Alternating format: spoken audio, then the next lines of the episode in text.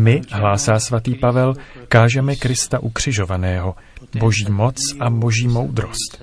Na druhou stranu se apoštol netají tím, že kříž v očích lidské moudrosti představuje něco zcela jiného. Je to urážka a hloupost. Kříž byl nástrojem smrti a přesto z něj vzešel život. Bylo to něco, nač se nikdo nechtěl dívat a přesto nám odhalil krásu boží lásky. Proto je uctíván svatým božím lidem a slaven v liturgii dnešního svátku. Evangelium svatého Jana nás vede a pomáhá nám vstoupit do tohoto tajemství. Evangelista totiž stál přímo tam, u paty kříže. Hledí na zesnulého Ježíše visícího na dřevě kříže a píše, ten, který to viděl, vydává o tom svědectví. Svatý Jan vidí a vydává svědectví. San Giovanni invece Svatý Jan viděl v kříži boží dílo. Poznal boží slávu v ukřižovaném Kristu. Navzdory zdání viděl, že neprohrál, ale je Bohem, který se ochotně obětuje za každého člověka. Proč to udělal? Mohl si zachránit život, mohl se držet stranou našich nejubožejších a nejkrutějších dějin. Přesto do nich chtěl vstoupit, ponořit se do nich. Proto si zvolil nejtěžší cestu, kříž, aby se s ním člověk i v tom nejhlubším zoufalství mohl potkat. Neomezujme kříž na předmět zbožnosti a tím méně na politický symbol či znamení náboženského a společenského významu. Z kontemplace kříže pramení druhý krok – vydávání svědectví. Když se ponoříme do Ježíše, jeho tvář se začne zrcadlit v té naší.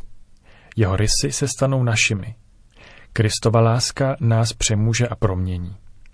Myslím na mučedníky, kteří vydávali svědectví o Kristově lásce v tomto národě ve velmi těžkých dobách, kdy všechny okolnosti radili mlčet, skrýt se do bezpečí, nevyznávat víru.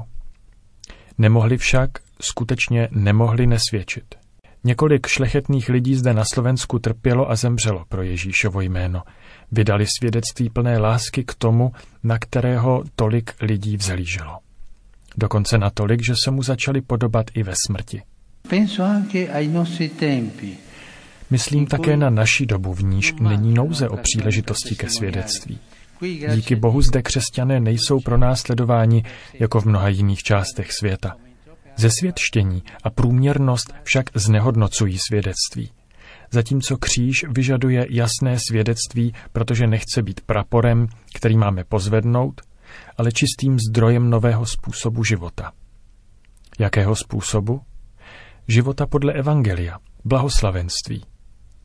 Svědek, který má kříž ve svém srdci a nejenom na krku, nevidí v nikom nepřítele, ale pohlíží na všechny jako na bratry a sestry, za které Ježíš položil život. Svědek kříže nevzpomíná na křivdy minulosti a nestěžuje si na přítomnost. Svědek kříže nepoužívá lest a světskou moc. Nechce vnucovat sám sebe a své stoupence, ale obětovat svůj život za druhé. Nehledá vlastní prospěch, aby se později jevil zbožně.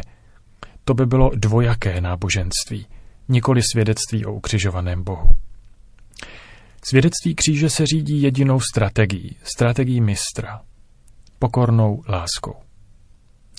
Nezáleží mu na pozemských vítězstvích, protože ví, že Kristova láska je plodná v každodenním životě a proměňuje všechno zevnitř, jako semeno, které padlo do země, zemřelo a nese plody. Drazí bratři a sestry, viděli jste svědky. Uchovávejte si vzpomínky na osoby, které vás kojili a vychovávali ve víře. Byli to skromní, prostí lidé, kteří vydali svůj život a milovali až do konce. Jsou to naši hrdinové, hrdinové každodenního života a právě jejich životy mění dějiny. Svědkové plodí nové svědky, protože jsou dárci života. Tak se šíří víra, nikoli mocí světa, ale moudrostí kříže, nikoli strukturami nýbrž svědectvím. A dnes ve chvějícím se tichu kříže pán žádá také všechny nás, také tebe i mne. Chceš mi být svědkem? Na Kalvárii stála Matka Boží s Janem. Nikdo neviděl otevřenou knihu kříže tak, jako ona, a nevydával o ní svědectví pokornou láskou. Na její přímluvu prosme o milost obrátit pohled srdce k ukřižovanému. Pak bude naše víra vzkvétat v plnosti. Pak naše svědectví přinese ovoce.